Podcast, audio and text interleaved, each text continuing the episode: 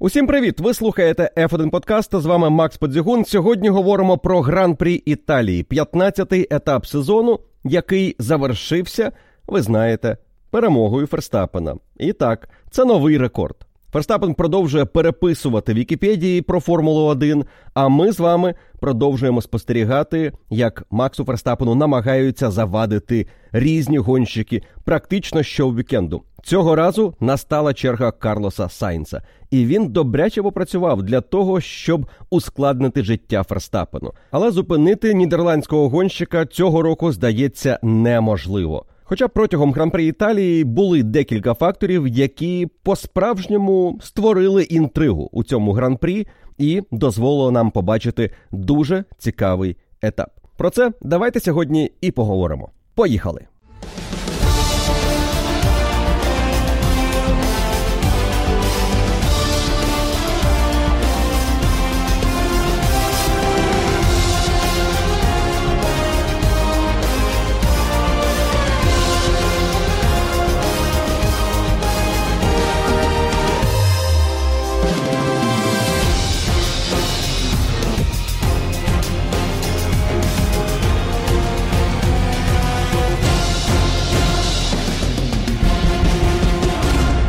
Розпочнемо цей випуск, напевно, зі слів Тото Вольфа, який по завершенні гран-прі Італії сказав наступне: для мене всі ці рекорди не мають ніякого значення. Я навіть не знаю, скільки гонок поспіль ми виграли у свої найкращі дні в Мерседес. Тож усі ці досягнення вони лише для Вікіпедії, і її все одно ніхто не читає. Мушу не погодитися із паном Тото Вольфом, тому що рекорди у Формулі 1 це важлива складова сприйняття цього спорту. Рекорди дозволяють нам оцінити гонщиків. Рекорди дозволяють зрозуміти, коли стається щось видатне, коли є подія, яка заслуговує на нашу особливу увагу. Так, не всі рекорди мають велике значення. Рекорди за кількістю пройдених кіл на 17-й позиції в гонці це для супергіків Формули 1, яким цікаво знати абсолютно все з точки зору цифр. Але є певні рекорди, які по-справжньому підкреслюють певну епоху, певні видатні виступи пілотів. І команда Мерседес так само у свої найкращі роки знала, коли у Ніко Росберга було сім перемог поспіль. Це тоді був не рекорд, але це було друге найуспішніше досягнення в історії Формули 1. Ніко Росберг виграв сім гонок поспіль, як колись Міхаель Шумахер, як колись, як тоді рахували Альберто Аскарі, тепер ми рахуємо 9. Але в двох перемогах від Себастьяна Фетеля він зупинився. Мерседес тоді вигравали гонки поспіль, і тоді теж рахували, чи буде рекорд. 11 перемог поспіль зі старту чемпіонату, як колись у команди Макларен, але Мерседес це не вдалося. Вони тричі були близько, впритул. По 10 перемог поспіль здобували в сезонах 15-16 року, у 16-му році протягом чемпіонату, і між сезонами 18 і 19 років теж 10 перемог поспіль. І якби тоді стався цей рекорд, якби Мерседес змогли перемогти ось ту неймовірну серію команди Макларен, Тото Вольф з радістю говорив би про цей рекорд. І варто підкреслити, Тото Вольф дещо сказав, що мені здається важливим у контексті рекордів, і це дійсно те, до чого команда Red Bull прагне цього сезону. Тото сказав: якщо їм вдасться виграти усі гонки в цьому чемпіонаті, ось це рекорд, який заслуговує на увагу. Тому що це бездоганно. І це те, що важливо з точки зору боса команди.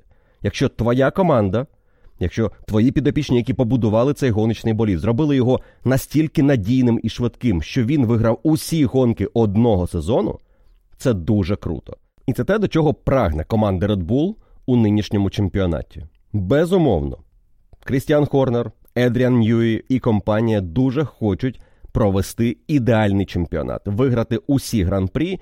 І ми навіть в певній мірі, мабуть, прийняли цю ситуацію, що це не просто може статися, це швидше за все станеться.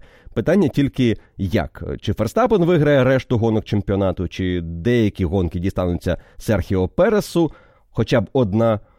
Чи можливо станеться щось несподіване? І ось це несподіване в цьому сезоні це перемога не команди Red Bull. І повертаючись до рекордів, повірте, якщо цього року станеться ця перемога не Red Bull, хто б не виграв? це буде досягнення для команди. Вони не дали Red Bull зробити ідеальний сезон, витерти усіх, здобути чемпіонат із 100% показником перемог. І ця перемога буде дуже цінною для тієї команди, яка її здобуде, тому що вона була здобута в сезоні, де Red Bull мали такі результати. І тоді ми повернемося до рекордів і знову почнемо їх згадувати, тому що рекорди підсвітять досягнення цієї команди і знову нагадають нам, в якому чемпіонаті вона здобула цю перемогу. Звісно, сам Макс Верстапен до рекордів ставиться максимально флегматично. Він навіть особливої радості не висловив після фінішу, почувши привітання із рекордом. Йому, звісно, приємно, але складається враження, що для Макса це як проходження комп'ютерної гри. Проходження комп'ютерної гри, в якій ти вже вийшов на дуже високий рівень, ти вже звик перемагати, і для тебе не виграш. Це дуже велика поразка. Отже, ти розраховуєш тільки на перемогу і будь-який інший результат сприймаєш дуже негативно, і налаштовуєшся на те, що у тебе має бути щоразу найвище досягнення. І це десяте поспіль найвище досягнення це те, що мало статися, на думку Макса Ферстапена, і тому він теж ці рекорди сприймає дещо скептично. Можливо, про них буде думати вже по завершенні кар'єри, коли згадуватиме, наскільки крутими були роки у Формулі 1. Ну а ми, як вболівальники, безумовно, будемо згадувати ці рекорди, тому що тепер за цими рекордами ми будемо порівнювати інших пілотів, які намагатимуться їх підкорити. Будуть гонщики, які намагатимуться виграти 10 гонок поспіль. І ми будемо говорити про те, що це досягнення колись підкорилося тільки Максу Ферстапену.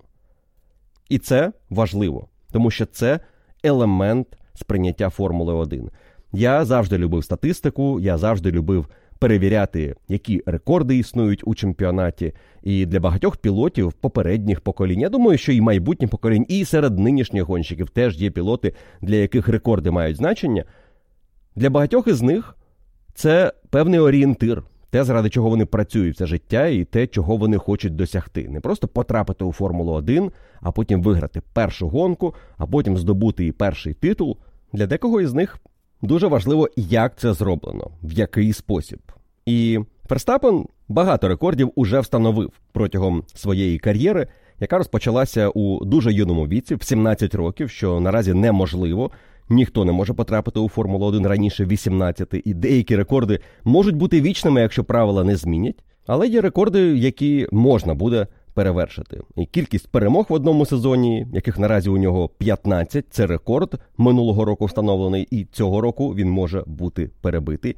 Кількість очок протягом чемпіонату, кількість фінішів на подіумі. До речі, теж це рекорд, який цього року я впевнений, команда Red Bull спробує собі не те, що забрати, а приєднатися до рекорду кількості подіумів в одному сезоні Міхаеля Шумахера 100%. Усі гонки на подіумі. Наразі у Ферстапена саме такий показник у цьому чемпіонаті. Ну а для команди Red Bull 15 перемог поспіль, 15 вони здобули в Монці. Це теж оновлення історичного рекорду, про який Формула 1 сама згадала під час трансляції, коли на титрах показала нам цей новий рекорд Red Bull Racing. Попереднє досягнення 14 перемог поспіль було за скудерією Феррарі. І чому це важливий рекорд, а не просто рекорд для Вікіпедії? Тому що останній подібний приклад 14 перемог поспіль однієї команди був аж в 52-му і 53-му роках протягом цих двох сезонів. Тоді Феррарі домінувала із болідом, який ідеально підходив під оновлені правила чемпіонату. І вони виграли першу гонку із цієї серії в Швейцарії 52-го із П'єро Таруфі. Потім наступні 9 перемог поспіль за винятком Інді 500 були за Альберто Аскарі. А далі ще 4 гонки виграла команда Феррарі завдяки Майку Хоторну, Знову Альберто Аскарі, Джузеппе Фаріні. І фінальна перемога в серії була також за Аскарі в Швейцарії 53-го. Отже, від Швейцарії до Швейцарії Скудерія Феррарі виграла 14 гонок.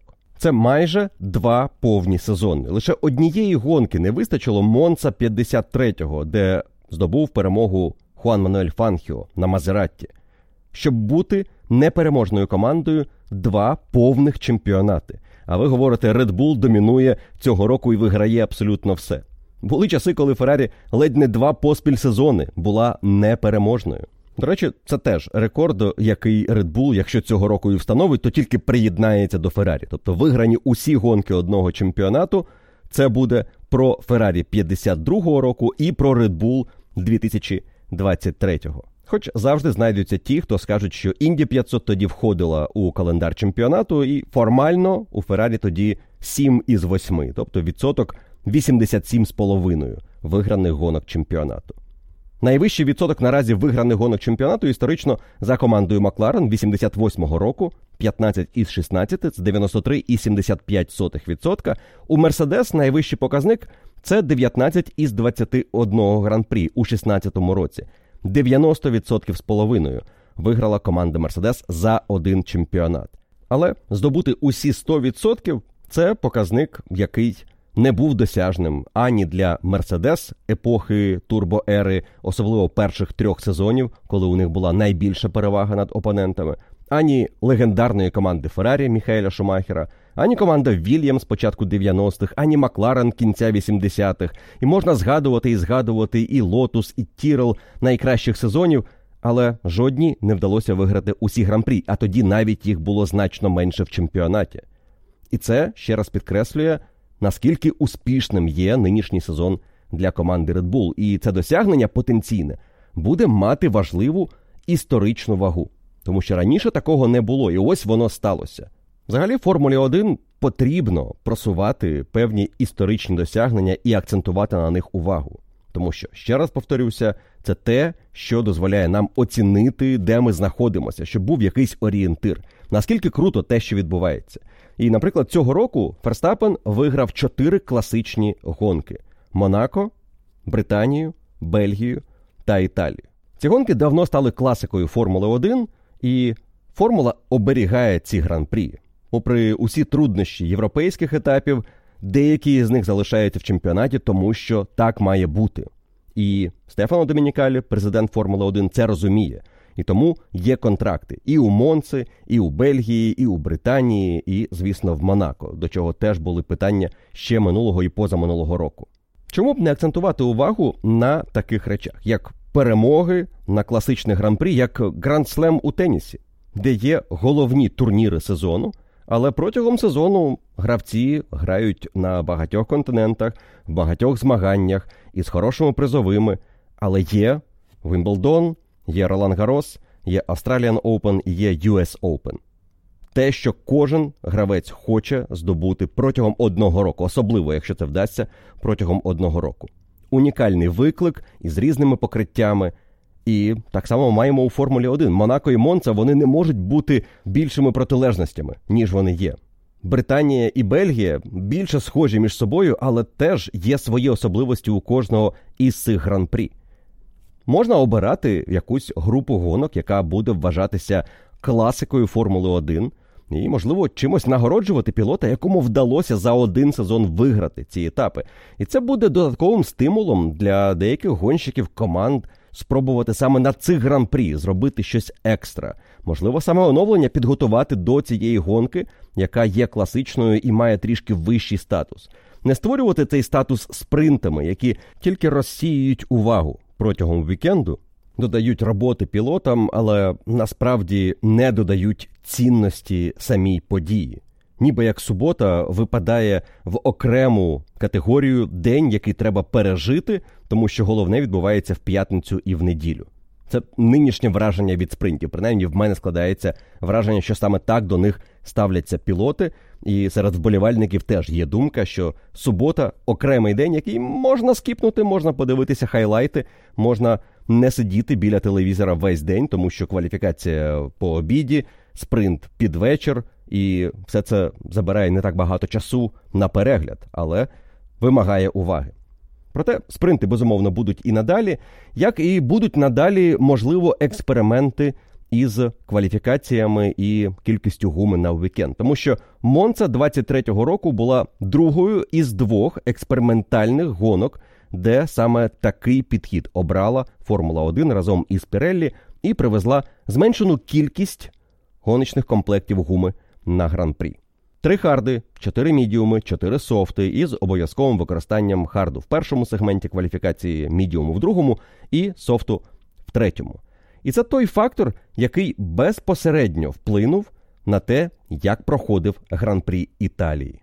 Команди змушені були працювати дуже схожими методами, як і під час гран-прі Угорщини, коли цей експеримент відбувався вперше в цьому сезоні. І тоді висновок був дуже однозначним: замало комплектів гуми на те, щоб підготуватися ефективно на вільних заїздах. Команди змушені економити гуму і фактично використовувати лише по одному комплекту на болід протягом вільних заїздів. Така робота не призвела до ефективного збору інформації про поведінку гуми. І з одного боку, це добре. Дуже часто трапляється, коли команди не готові на 100%, у нас цікавіші перегони. З іншого боку, коли команди не готові на 100%, вони схильні діяти консервативніше. Цього разу вийшло щось посередині. Команди розуміли, що з гумою можуть бути проблеми, якщо за високий темп на початку відрізку, і ти намагаєшся проїхати лише з одним підстопом. А саме один підстоп має бути головною стратегією кожної команди, тому що два підстопи це зайві втрати в 23-24 секунди на заїзді в бокси, і їх практично неможливо відіграти за рахунок свіжого комплекту гуми. Не така велика різниця між гумою, між мідіумом та хардом, або ж між мідіумом та софтом для того, щоб компенсувати нестачу 24 секунд, які ти витрачаєш на зайвий підстоп. За 53 кола гонки потрібно мати перевагу у пів секунди з кола порівняно із болідами, які їдуть гонку із одним підстопом. І тоді теоретично ти маєш шанс отримати кращий результат за рахунок двох підстопів. Але це за ідеального сценарію, коли ти не опиняєшся в трафіку, не опиняєшся у потязі ДРС із іншими болідами і виграєш цей час на кожному колі. І подивившись на результати гран-прі Італії серед болідів, які проїхали гонку із двома підстопами, і тими, хто зробив один підстоп, картина дуже очевидна. Два підстопи давали хороший середній темп, але він був і близько не настільки хорошим, щоб компенсувати втрачений час. Скажімо, в одній команді Альфа Ромео є дуже показова історія із Чоу Гвандю, який проїхав із двома підстопами, та Валтері Ботас, який проїхав із одним підстопом. Темп Чжоу Гуаньюя був швидшим за темп Валтері Ботаса на 2 десятих секунди з кола. Тобто за дистанцію гонки він вигравав у Валтері Ботаса лише 10 секунд. Тому, маючи таку ситуацію із стратегією і величезним акцентом на один підстоп, команди намагалися вгадати, наскільки довго вони можуть проїхати перший відрізок на мідіумі і другий на харді. І для більшості це був єдиний варіант проведення гонки. Мідіум давав хороше зчеплення на старті і дозволяв претендувати на виграш позиції або принаймні її не програти. Ну а потім на харді можна було проїхати довший відрізок, тому перший відрізок на мідіумі. Можна було провести з певним діапазоном, коли ти можеш зупинитися. Це буде 15-те коло, а можливо 17-те, можливо, якщо пощастить 20-те. Ще однією, так би мовити, проблемою для команд на гран-прі Італії було те, що в неділю була найтепліша погода. І це безпосередньо вплинуло на те, наскільки швидко гума зношувалася. І команди не знали на 100%, наскільки швидко буде вона зношуватися, і який темп призведе до того, що ти можеш не дожити на комплекті до свого бажаного кола проведення єдиного підстопу. І на це вже вплинула історія із вільними заїздами. В п'ятницю команди втратили значну частину даних через червоний прапор. Серхіо Перес навіть пожартував на прес-конференції, мовляв, не знаю, хто його викликав. Власне, він його і викликав, коли команди працювали на довгій дистанції, і Чеко вилетів у параболіці. Сам Чеко теж не зібрав певних даних, не допрацював. І для практично усього пелотону гонка в неділю була майже на осліп. Це були певні підозри, якими будуть результати по роботі із гумою. Перед стартом, скажімо, інженер Макса Ферстапена GP сказав йому, що ми зміщуємо наш орієнтир на зупинку із 20 кіл на перший відрізок десь в район 15. Темп зношення гуми мав би бути значно вищим ніж попередні розрахунки. Особливо не допомогли командам два кола, які були скасовані із дистанції гран-прі, два додаткових прогрівочних кола через зупинку на першому прогрівочному колі Юкі Цуноди. Його болід вирішив, що не готовий стартувати у цьому гран-прі, а маршали не змогли швидко прибрати. А там ще й виникла якась проблема із сигнальними вогнями світлофору, який дає старт гонці. Історія в тому, що коли пілоти повернулися із прогрівочного кола, де зупинився Цунода, і зупинилися на своїх місцях. І побачили жовті вогні, які сповіщають про те, що старт відкладено у нас ще одне прогрівочне коло. Зелені вогні не загорілися, але гонщики Феррарі рушили. І всі за ними теж рушили на ще одне прогрівочне коло. Але проблема зі світлофором не була вирішена. І директор гонки, розуміючи, що можливо він не зможе дати старт за наступної спроби, і потрібно перезавантажувати систему, плюс ще не евакуювали болід Юкі Цуноду, було прийнято рішення відкласти цей старт, і пілоти втратили ще одне гоночне коло, яке могло можливо ускладнити для деяких із них завдання проїхати гонку із одним підстопом. Навіть більше Алікс Албон сказав, що вже після другого прогрівочного кола розумів, що з гумою можуть бути проблеми. Навіть на повільних швидкостях він відчував, як гума тане. Але перейти на стратегію двох підстопів не було можливим. Не було цієї різниці у темпі на свіжому комплекті гуми для того, щоб відіграти втрачений час. Плюс самої свіжої гуми теж було небагато. Через альтернативний вибір гуми на цей вікенд у нас у пілотів було чимало вже прикатаних в кваліфікації комплектів на гран-прі. І це ніби створює для них різноманіття. Обирай один із двох хардів, один із двох мідіумів, один із трьох-чотирьох софтів, які в тебе є. Навіть свіжий хтось собі залишив, ніби є вибір. Але цей вибір вже особливо не мав значення. Скажімо, в суботу, коли команди мали можливість готуватися до кваліфікації і провести певну імітацію з повними баками, але робили вони це в основному на софті, вони не отримали корисних даних про гуму, яка мала значення в неділю, про мідіум або про хард. Тому що ці комплекти потрібно було берегти на кваліфікацію, адже саме на них вони мали пройти перші два сегменти. Якщо в тебе немає свіжих для двох спроб, ти можеш не пройти далі, і ти будеш стартувати за межами топ 10 І для лідерів це неприпустимо. Тому загалом можна зробити висновок, що такий підхід по кількості комплектів на вікенд тільки створює додаткові рамки, які створюють консервативнішу роботу команд. І все одно топ-команди отримують перевагу від того, що проїжджають перший сегмент на харді, а другий на мідіумі, тому що кращі боліди краще працюють із цими комплектами. І ми це побачили на прикладі, скажімо, команди Альпін, яка на харді не змогла вийти у другу частину кваліфікації. Але аутсайдери залишилися на своїх місцях, середняки, в принципі, на своїх місцях, а лідери опинилися в топ 10 і на софті боролися за pole position.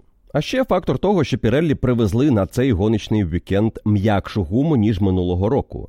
І фактично цьогорічний мідіум і хард це минулорічні софт та мідіум. І ми мали гонку, яка дійсно була на межі.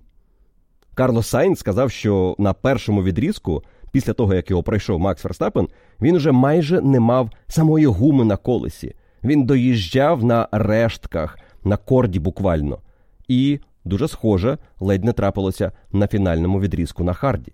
Така історія з гумою це те, що точно не завадило команді Red Bull, тому що цього року у Red Bull дуже оптимізований болід, і вміння працювати із гумою це, мабуть, найсильніша сторона цього гоночного боліду. Ми знаємо, що він може бути швидким в кваліфікації, але не завжди він найшвидший. І Монта це показала.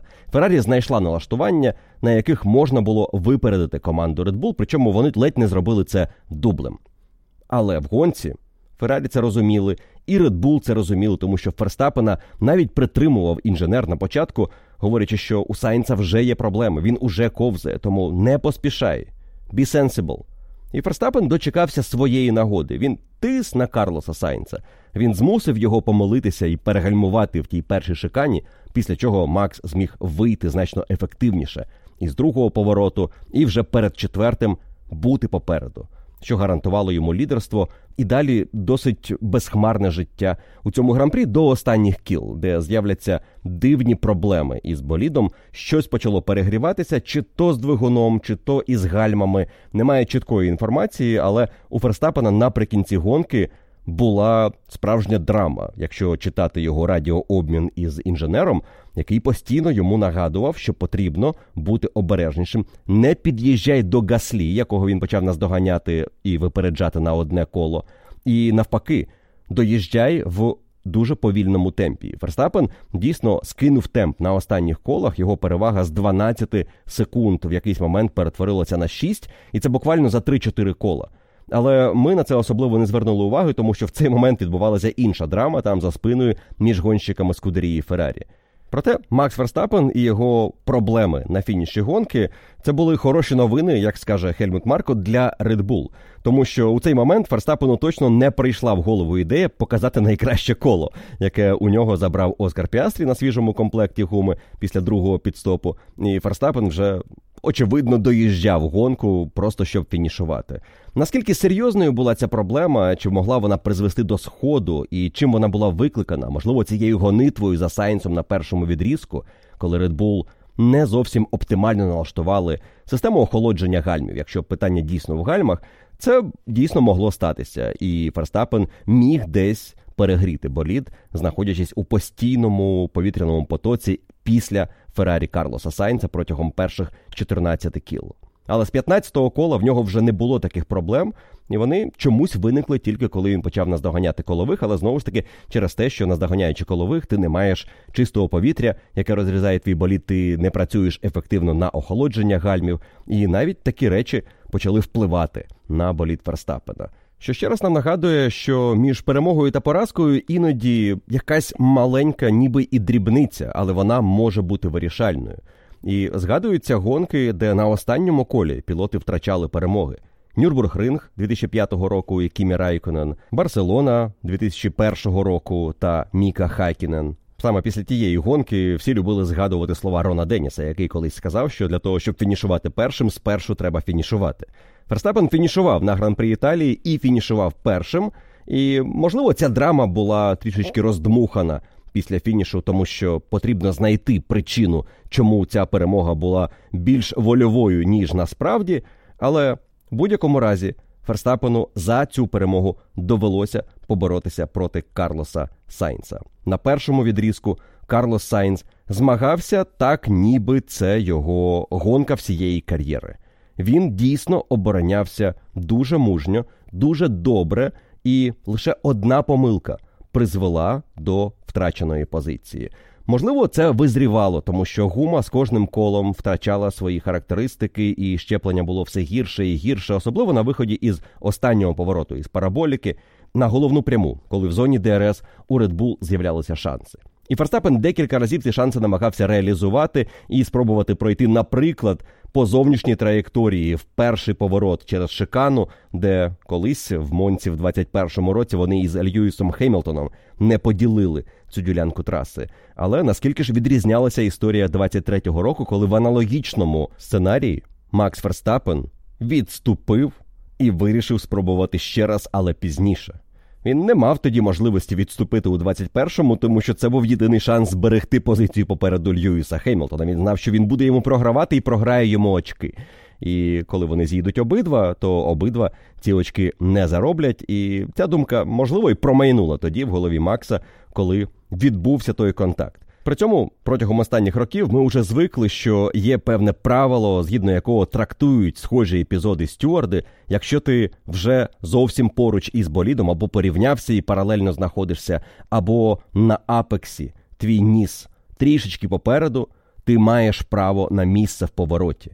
І в цілому Ферстапен міг би спробувати залишитися в тому повороті, коли боровся проти Карлоса Сайнса але розумів, що для нього це може означати контакт, схід і не перемога в цьому гран-прі. І нехай вона не матиме якогось драматичного значення для його чемпіонських шансів. Він уже чемпіон цього року.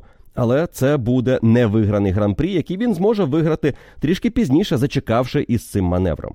І Сайнс так само прекрасно усвідомлював, на які ризики готовий піти Макс Ферстапен, які ставки він може прийняти, а на які буде скидати свої карти.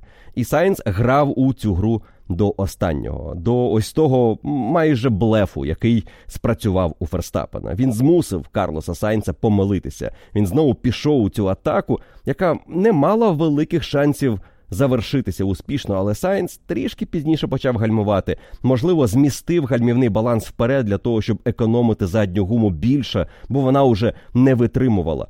І цього було досить, щоб заблокувати колеса, гірше вийти із першої шикани. І все, лідерство було втрачено. Але на цьому не було втрачено бажання Карлосом Сайнсом здобути подіум на домашньому гран-прі. Цей вікенд для нього особливим чином складався. По-перше, це був святковий вікенд в день народження, який він відзначав в п'ятницю. По-друге, якось так склалося зі старту гран-прі в п'ятницю. Він був дуже швидким. Йому підходила ця траса. І загалом, якщо згадати треки, де у Сайнса непогано складається, траси із серйозними гальмуваннями і короткими поворотами, це те, що Сайнс вміє дуже добре. І Монца саме така траса.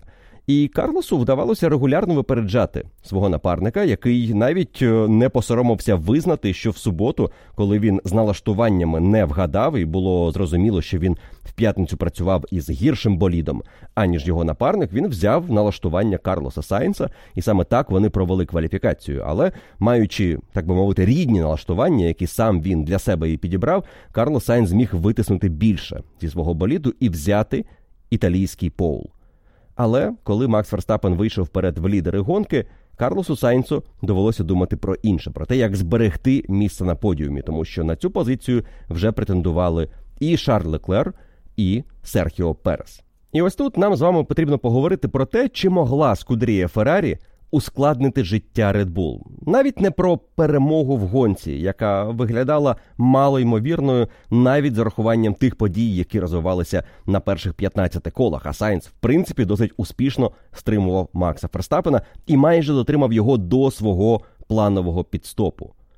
Питання в іншому: чи могла команда Феррарі ускладнити життя Red Bull двома болідами, які були у їхньому розпорядженні? І Феррарі, звісно, перед гонкою багато говорили про командну боротьбу, про те, що ми, як команда, маємо діяти оптимально, щоб спробувати принаймні завадити Максу Ферстапену здобути перемогу в Монці. Чи зробила команда Феррарі усе від себе залежне, щоб перемогти або не дати Максу так легко перемогти, як зрештою у нього сталося? Мені здається, що є питання до дій команди Феррарі, і завжди постфактум легко припускати, що могло бути, якби вони діяли так або інакше. Але є певні об'єктивні фактори, на які потрібно вказати за підсумками цієї гонки. І перший із них це темп Карлоса Сайнса після того, як він програв позицію Максу Ферстапену. І його темп, очевидно, починає падати. Падати, тому що він всю першу фазу гонки, перші 14 кіл, робив тільки одне: намагався якомога ефективніше виходити з першої шикани, якомога ефективніше виходити із фінального повороту, щоб не дати Максу Ферстапену вийти вперед. Ось ці дві ділянки суттєво навантажували його задні колеса. А пілоти, які були за ним, Ферстапен та Леклер, а їхали вони втрьох разом, вони не настільки активно свою гуму зношували, тому що, по-перше, знаходилися в зоні ДРС, яка фактично підтягувала їх до пілота лідера. А по-друге, вони не вели ось цієї боротьби, яку вів Карлос Сайнц зі своїм болідом Феррарі, із цим дуже маленьким заднім крилом, яке дало прекрасний кваліфікаційний поул, але створило зайві проблеми в гонці. Ферстапен навіть вказував на це після кваліфікації. Мовляв, ну ми розуміємо, що в гонці матимемо перевагу по роботі з гумою. Так було традиційно в цьому сезоні, але подивіться на заднє крило Феррарі, воно ж майже відсутнє. І дійсно, у команди Red Bull було більше крило, аніж у Феррарі. Воно теж було трішки підрізане для ефективнішої роботи на прямих. Але це зіграло також і проти команди Red Bull, тому що підрізаючи це крило, роблячи невеличкий виріз в центральній частині, Команда Red Bull втрачала в ефективності своєї зони ДРС, і вона вже не мала свої 25 плюс кілометрів переваги, хоч в Монці на це і не варто було розраховувати. Але загалом ефективність зони ДРС для Red Bull стала такою ж, як і для решти суперників. І це не дозволяло Ферстапену легко атакувати Карлоса Сайнца, коли він почав отримувати перевагу у щепленні своїх задніх коліс на виході із параболіки, і Сайнц почав відчувати тиск з боку Ферстапена. Тож ще раз до питання, яке я озвучив: чи могла команда Феррарі ускладнити життя Red Bull? Є декілька сценаріїв, які не відбулися, але які цілком можна було очікувати побачити від Феррарі у момент, коли Макс Ферстапен вийшов в лідери. Нагадаю, це було 15-те коло. І ще раз нагадаю, що Максу Ферстапену перед стартом інженер сказав, що в районі 15-го кола і буде ось та межа по роботі з гумою, коли ми почнемо думати про підстоп. Не 20-те коло є орієнтиром, а 15-те. І на цьому колі Ферстапен уже в лідерах. Що може зробити команда Феррарі у цей момент для того, щоб повернути ініціативу у свої руки? Наприклад, підстоп Карлоса Сайнца. Після гонки Фредерік Васьор скаже, що ми не були готові до такої ранньої зупинки. Ми розуміли, що з Хардом буде складно, він може не дожити до кінця, тому ми не ризикнули. І ось історія з тим, що ми не ризикнули, вже не вперше звучить із вуст е, керівника Феррарі або керівництва Феррарі у цьому чемпіонаті. Пам'ятаєте, була у них гонка, де вони вирішили, що на гумі не потрібно їхати так швидко, як їхали суперники, тому що вона може не витримати, а виявилося, вона витримала всю дистанцію. Це була Угорщина, здається. І ось тут Феррарі теж можливо діяли трішки консервативніше. І я їх розумію, тому що те, як розвивався гоночний вікенд, ніщо не вказувало на те, що можна поставити на 15-му колі хард і їхати до кінця. Це була інша історія гран-прі Італії, враховуючи погоду, м'якість гуми і те, наскільки добре із гумою взагалі команди працювали. Плюс хард це та гума, яку Феррарі не знала в Монці. Вони не працювали на дистанції з хардом перед цим гран-прі. Але з іншого боку, вони в ситуації, коли явно не мають шансів відігратися після програної позиції, окрім як діяти миттєво і створити, можливо, андеркат Максу Ферстапену завдяки пітстопу Сайнса.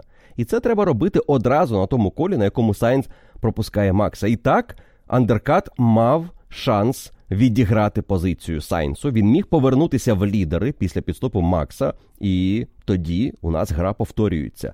Але ця гра повторюється на іншій гумі, яка могла або не могла допомогти команді Феррарі втримати Макса.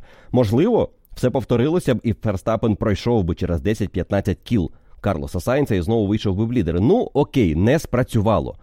Але не покликавши Сайнса на підстоп одразу, Феррарі ніби просто вивісила білий прапор. Окей, Макс в лідерах, Макс переможе в цьому гран-прі. Далі ми ведемо боротьбу лише за друге, третє місце. Є об'єктивний фактор, який вплинув на те, що Сайн заїхав на підстоп лише на 19-му колі, а не на 15-му. Те, що він намагався від'їхати від Ботаса та Окона і не опинитися за цими пілотами, які знаходилися в його вікні підстопу на момент обгону Ферстапена.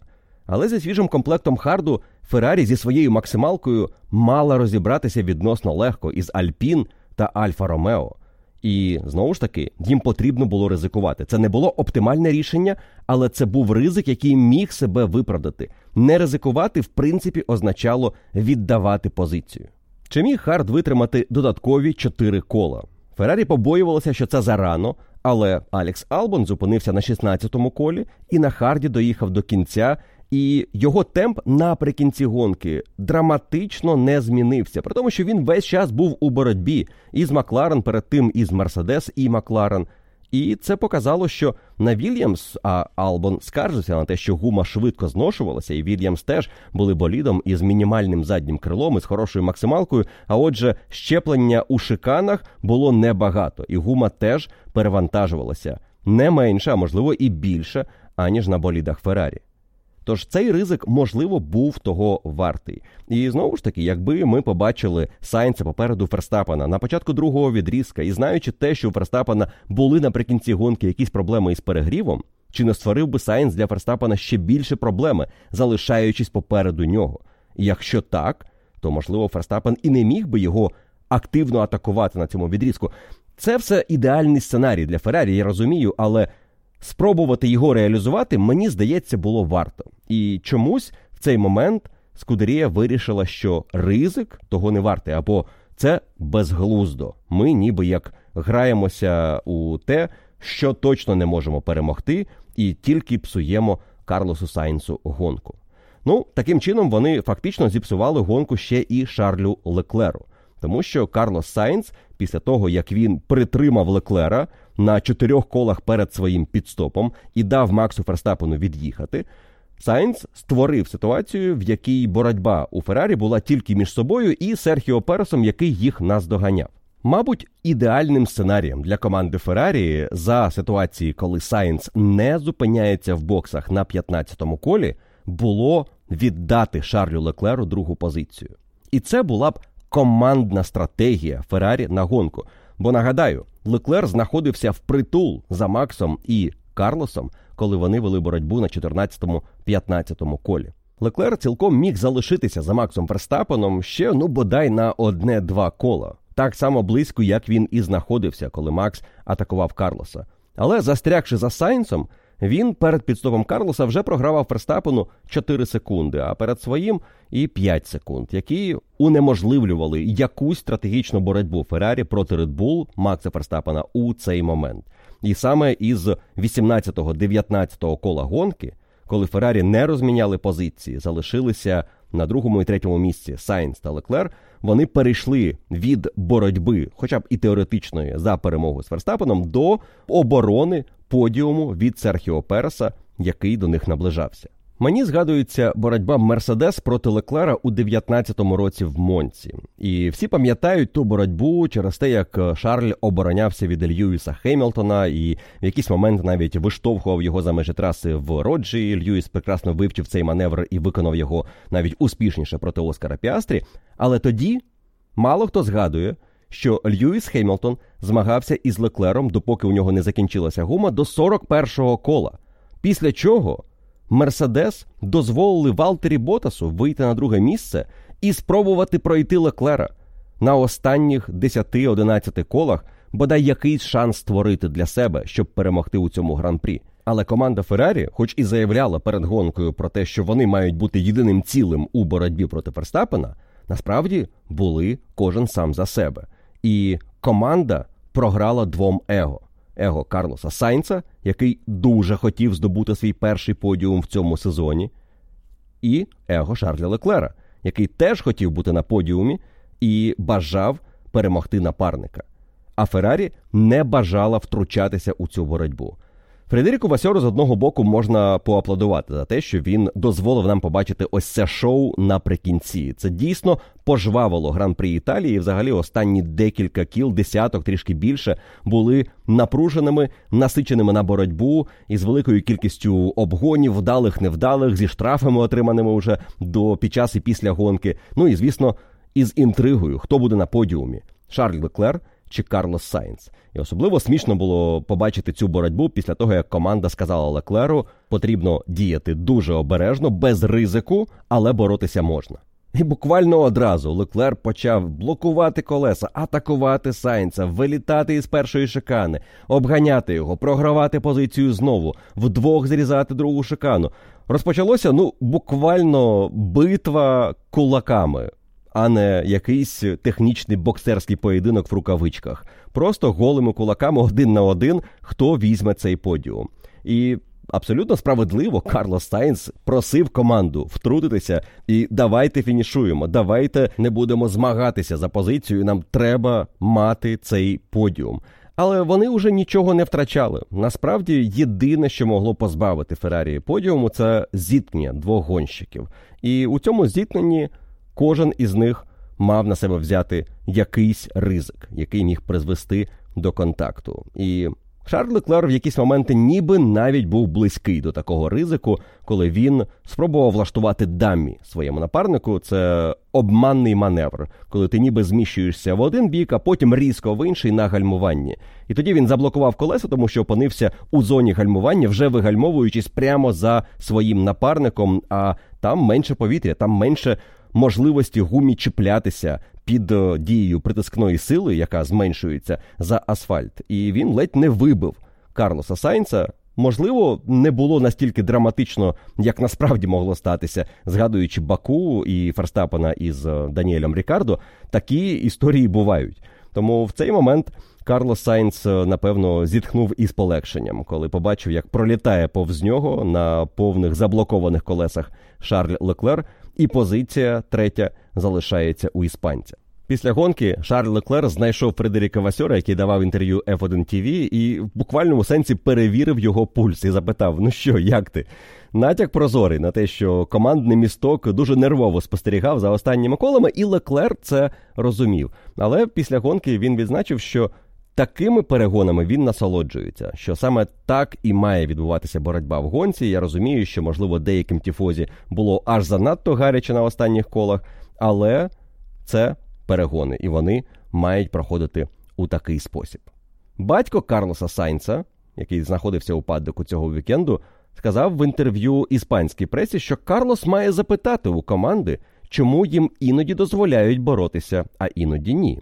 І дійсно є питання до Феррарі, чому в деяких епізодах, коли один пілот швидше за іншого і знаходиться позаду, і говорить про те, що я швидше, вони говорять тримайте позиції. А іноді говорять, що ви можете боротися, але не ризикуйте. В будь-якому разі, Карлос Сайн старший сказав, що те, що сталося, добре для спорту, і я сподіваюся, так буде і надалі, тому що ми заслуговуємо на те, щоб така битва існувала між гонщиками Феррарі. Є ще один гіпотетичний сценарій цієї гонки, який цілком могла реалізувати команда Феррарі, це залишити Шарля Леклера попереду до можливого сейфтікару і, власне, просто намагатися зловити удачу за хвіст. Це було дуже ризиковано. Так, гума не витримувала довжелезного відрізку. Якщо подивитися на весь полотон, хто скільки проїхав на першому відрізку на мідіумі, то максимальний відрізок на мідіумі був у Естебана Окона 24 кола. Але, звісно, провів він його у значно повільнішому темпі за лідерів. Чи міг Шарль Деклер залишитися десь до 24-го кола, можливо, 23-го? Теоретично так, чи дало б це йому перевагу, ми знаємо, що ні, тому що нічого не трапилося. Але це теж один із варіантів, який команда Феррарі могла спробувати реалізувати, щоб виграти цю гонку. Або ж зберегти другу позицію на гран-прі Італії. Тому що ось до цього епізоду хто другий і чи могла команда Феррарі завадити Серхіо Пересу бути другим? Є ще більше запитань, ніж до гіпотетичних спроб виграти у Макса Ферстапена цю гонку. Феррарі цілком могла на цьому етапі отримати другу і четверту позицію на фініші, а не третю і четверту. І такий сценарій міг бути реалізований тільки якби Карлос Сайнц не тримав Леклера після того, як його пройшов Макс Ферстапен. Тоді у Леклера з'являвся буфер у вигляді Сайнца, що веде боротьбу проти Переса, і Леклера, який на чистому треку переслідує Ферстапена на другій позиції. Леклер так не наздоганяв би Ферстапена на другому відрізку, але він би від'їжджав від Карлоса Сайнца і Серхіо Переса, допоки Чеко був позаду. І ось це могло дозволити Леклеру наприкінці гонки мати ресурс гуми, зберегти позицію проти Переса, який би його наздогнав і атакував. На користь цьому сценарію, коли Леклер залишається другим і зберігає позицію, говорить той факт, що на Харді темп зношення гуми у Феррарі був не набагато гіршим за Red Bull. Якщо порівнювати із першим відрізком на мідіумі, то там Феррарі була найгіршою топ-командою. Мідіум зносився швидше, ніж у Red Bull, Mercedes, Макларен і Астон Мартін. Хоч середній темп був кращим, тому що Феррарі починали дуже швидко. Ну а так, у Леклера виникла спершу боротьба із Серхіо Пересом, тому що після підстопів Шарль Леклер опинився на третьому місці, і Чеко його швидко наздогнав і пройшов на 32-му колі. А потім Серхіо взявся за Карлоса Сайнца, і було багато спроб, і були скарги на дії Карлоса. Хоч, як на мене, там були абсолютно чисті, справедливі, жорсткі, але гоночні епізоди, які не потребували втручання стюардів. Ну і нарешті Серхіо вдалося пройти Карлоса за 6 кіл до фінішу гонки. Після чого за Сайнца взявся Шарль Леклер. І ось ця битва вже розважала нас на останніх колах гран-прі Італії. Серхіо Перес цей вікенд провів по-справжньому непогано, і команда Red Bull була ним задоволена. По-перше, навіть червоний прапор в п'ятницю вони сказали, не був викликаний якоюсь раптовою і непотрібною помилкою Чеко, а швидше екстремальними налаштуваннями, коли вони перевіряли дію цих налаштувань на роботу із гумою на дистанції. І Серхіо трішки не зміг докрутити боліт в параболіці, вилетів в гравії і викликав червоний прапор. Ну а потім були проблеми із силовою установкою, повернення до старішої версії, що позбавило його можливості перевірити роботу софту на швидкому колі. І в кваліфікації він вперше у фіналі зіштовхнувся із цією потребою знайти ліміт.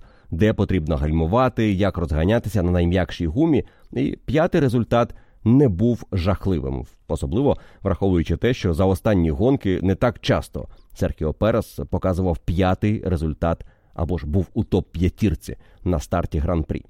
Далі в гонці питання, звісно, було в іншому: чи зможе він реалізувати перевагу в роботі з гумою свого боліду і наскільки ефективно. І другий результат підтверджує, що Чекова працював досить непогано. Шостий дубль в цьому сезоні для команди Red Bull, і Серхіо з Максом дуже красиво парою паралельно проїхали коло пошани, перш ніж повернутися у закритий парк.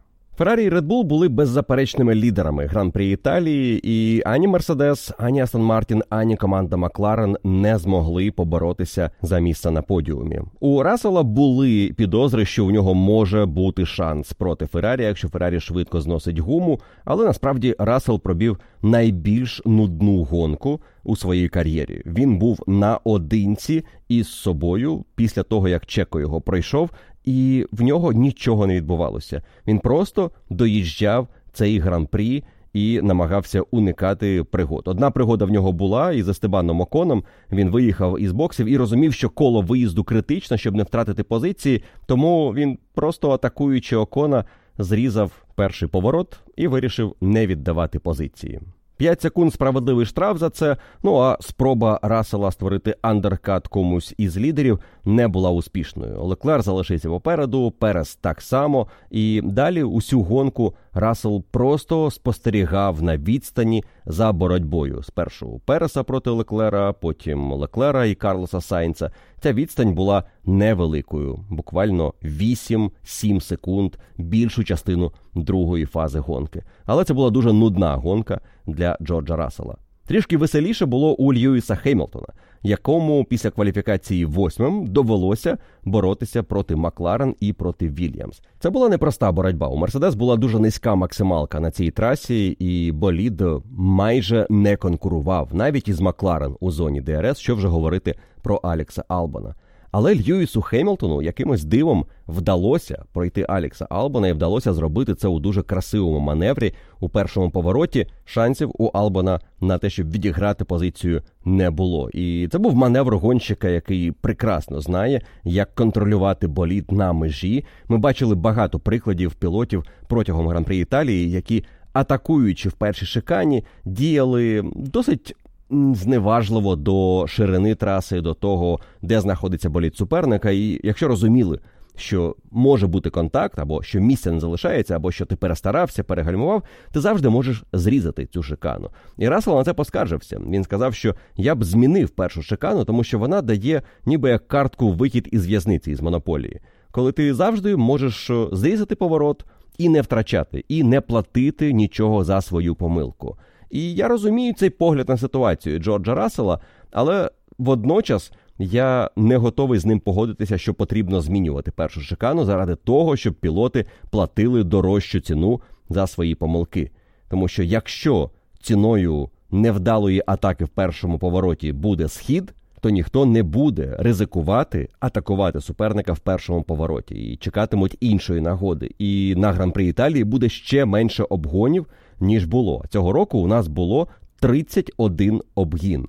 Із них 15 показали наживо. Декілька із них, до речі, дуже хороших обгонів не показали під час прямої трансляції, і про один із них поговоримо далі. Минулого року було 58. У 21-му році, до речі, усього 23, а у 20-му 36. Тому ми приблизно на середньому показнику обгонів в Монці. Середньостатистичний показник за турбоеру 41 обгін. Непогано, але зрозуміло, що хочеться більшого. 41 обгін це менше ніж один обгін на одне коло гонки. Не те, що ми рахуємо кількість кіл і намагаємося побачити саме стільки обгонів, але зрозуміло, що Монца відчувалася гонкою, де на обгони особливо розраховувати не варто. Декому це вдавалося після багатьох спроб, і це насправді створило за великим то рахунком основний кайф від цієї гонки те, що були ці спроби, ризиковані спроби, і деякі з них завершувалися успішно. І на цьому фоні те, як Льюіс обганяв, як на мене, це хрестоматійні приклади, як потрібно позиціонувати свій болід і як готувати атаку. Окрім однієї, звісно, атаки на Оскара Піастрі. Але Льюіс одразу зрозумів, що він винен. Він вибачився в закритому парку, щойно виліз із боліду перед Оскаром, потис йому руку. І ну що можна було ще сказати? Так, його провина. Він перестарався із поверненням на оптимальну траєкторію і недооцінив, де знаходиться болід Макларен. Але при цьому Оскару, звісно, він гонку зіпсував, тому що до цього епізоду Піастрі їхав восьмим, міг фінішувати дев'ятим а завершив гонку за межами топ-десятки. Тому 5 секунд, які отримав Льюіс, не зовсім відповідають тим втратам, які отримала команда Макларен. І ці 5 секунд не повернули команді Макларен втрачених очок. Але за той епізод, який стався, напевно, більше ніж 5 секунд давати і не варто. Ще раз відзначу, що Сам епізод е, не повинен мати нічого спільного із його далекосяжними наслідками, як у випадку із зламаним крилом Оскара Піастрі і його підстопом. Якби Льюіс навмисно зміщувався в бік суперника, жорстко вибивав його із траси, це була б інша історія та інший штраф, не 5 секунд. А тут невеличкий контакт, який ну так вже склалося, не пощастило, призвів до таких серйозних наслідків для Оскара Піастрі. Для Льюіса, звісно, наслідків Особливо й не було. 5 секунд він не помітив і фінішував за Джорджем Расселом, і позицію у напарника виграти у цьому гран-прі не міг. Ну і відіграні місця насправді був максимум для команди Мерседес на гран-прі Італії. Вони випередили Албана, випередили Норріса, вибили Оскара Піастрі і залишили позаду Фернандо Алонсо, який нічого не міг вдіяти із е, теж слабкою максималкою Астон Мартін. Насправді темп Астон Мартін у цьому гран-прі був вищий за команду Макларен і за команду Вільямс. Але опинившись позаду, ти в заручниках ситуації. І Албон дійсно дуже постарався, щоб зберегти позицію. Він діяв максимально ефективно. Він дуже добре розганявся на виході на головну пряму. І максималки Вільямс вистачало, щоб зберігати позицію перед першим поворотом. Як не старався Ландо Норріс, йому так і не вдалося пробити оборону Албана. На що Алекс після гонки пожартує, що напевно Норріс ненавидить наше заднє антикрило. Він надивився на нього за всю гонку достатньо. При цьому треба відзначити, що команда Макларен навіть лідирувала на гран-прі Італії. Оскар Піастрі був першим на 22-му колі, і це його перше коло лідерства у Формулі 1 в гонці. Був у спринті епізод, пам'ятаєте, в СПА, але офіційне перше коло в гонці сталося саме на етапі в Італії. Оскар дев'ятий пілот, який лідирував у цьому сезоні. Перший, звісно, Макс Ферстапен, другий Серхіо Перес, там недосяжно, але серед решти найбільша кіл лідерства тепер у Карлоса Сайнца. Його 14 кіл на гран-прі Італії виводять його на перше місце серед тих пілотів, які переслідують Red Bull. 12 кіл було у Леклера в цьому сезоні, 7 у Хемілтона, 6 у Рассела, 5 у Норріса, 3 у Алонсо. І ось одне у Оскара Піастрі. До речі, Алонсо на гран-прі Італії подолав позначку у 20 тисяч кіл у Формулі 1. Це новий абсолютний рекорд. Жодного іншого гонщика в історії немає, які проїхали так багато, але ці кола для Алонсо і надалі будуть накопичуватися. Як вам такий рекорд для Вікіпедії? Ближче до кінця гран-при Італії цікава боротьба зав'язалася за десяту позицію, і це була боротьба для пілотів, які дуже охочі завоювати ну бодай одне очко у гран-прі. Серед них Логан Сарджант, Валтері Ботас і раптом Ліам Лоусон. Він був у цій компанії, але був аутсайдером цієї боротьби. Цю боротьбу виграв Валтері Ботас, але виграв якою ціною? Сарджант в певний момент настільки жорстко вирішив контратакувати спробу Валтері вийти вперед, що врізався в нього у другій шикані. І за це отримав штраф 5 секунд. Але ми не побачили цього обгону під час трансляції. Так само, як ми не побачили двох прекрасних обгонів Ліама Лоусона. Перший з них на початку гонки проти Ніка Хюлькенберга. І коли я бачив цей повтор, я насправді не повірив своїм очам, що в цей момент відбудеться атака. Тому що Ліам Лоусон знаходився дуже далеко від Ніко Хюлькенберга перед першою шиканою, коли він вирішив піти в цю атаку. Але тут потрібно відзначити, що напевно і сам Хюлькенберг гальмував раніше, ніж слід, і вже економив гуму, тому що гума на боліді Хас з'їдалася надзвичайно швидко. Пілоти Хас зробили по два підстопи і все одно фінішували останніми. Але в тому епізоді проти Хюлькенберга Ліам Лоусон дійсно досить мужньо пішов в атаку, загальмував пізніше, вписався у першу шикану і виграв позицію. Потім у нього була досить сумна гонка, в сенсі не було боротьби з кимось із суперників, тому що команда вирішила провести цю гонку із двома підстопами. Як ми вже говорили, два підстопи не дозволяли відіграти втрачений час, але дозволяли. Дуже велику частину гонки їхати по чистому треку, і тому, переглядаючи онборд Ліама Лоусона після гран-прі, можна фактично усю гонку дивитися, як Лоусон сам їде трасою. Так, десь попереду на початку гонки є суперники, потім він трішки відстає, потім проходить Хюркенберг, а потім знову наодинці саме з собою до красивого обгона Логана Саджента позовні в першому повороті на останньому колі гонки. Хоч цей обгін і не був йому потрібен, враховуючи штраф Логана. Але це дозволило йому опинитися на 11-й позиції у підсумку, тому що штраф отримав ще й Оскар Піастрі, який двічі атакував Ліама Лоусона і двічі зрізав трасу. Перший раз він повернув позицію перед Курва Гранде, але далі перед другою шиканою він знову пішов в атаку, зрізав поворот, хоч і не був попереду під час цієї атаки, і залишився попереду. Стюарди покарали Оскара штрафом в 5 секунд і повернули 11 місце Лієму Лоусону. Чи міг Лоусон досягти чогось більшого у цьому гран-прі? Ну, звісно, один підстоп дозволяв йому претендувати на вищу позицію і за ідеального сценарію. А ідеальний сценарій включає хороший старт, а не програні дві позиції на початку гонки через поганий старт. І один підстоп, коли йому вдається розтягнути гуму на два відрізки. Ось за такого сценарію боротьба із Валтері Ботасом цілком могла завершитися перемогою Ліама Лоусона. Але Ліам поїхав на два підстопи, Ботас на один. І попри те, що Ліам наздоганяв Валтері, після підстопу він програвав йому 18 секунд, а на фініші лише 6, Цього не вистачило, щоб поборотися за топ десятку. Сам Лоусон після гонки скаже, що відчував, що у них був темп для того, щоб завоювати очки, але треба перевірити ще раз, як пройшла гонка, подивитися все, що було зроблено, і зробити висновки із того, що вони зробили не так і де втратили цей потенційний шанс. Але в цілому для Лоусона перший повноцінний вікенд за команду Альфа Таурі пройшов досить чисто, хороша кваліфікація, топ 12 хороша гонка. Невеличка проблема на старті, і, можливо, це його помилка, але в цілому він не влаштував завалів, не влаштував контактів, він діяв досить надійно, обережно там, де потрібно, ризикував теж, де потрібно у своїх обгонах, і зміг провести гонку із двома підстопами, попрактикуватися.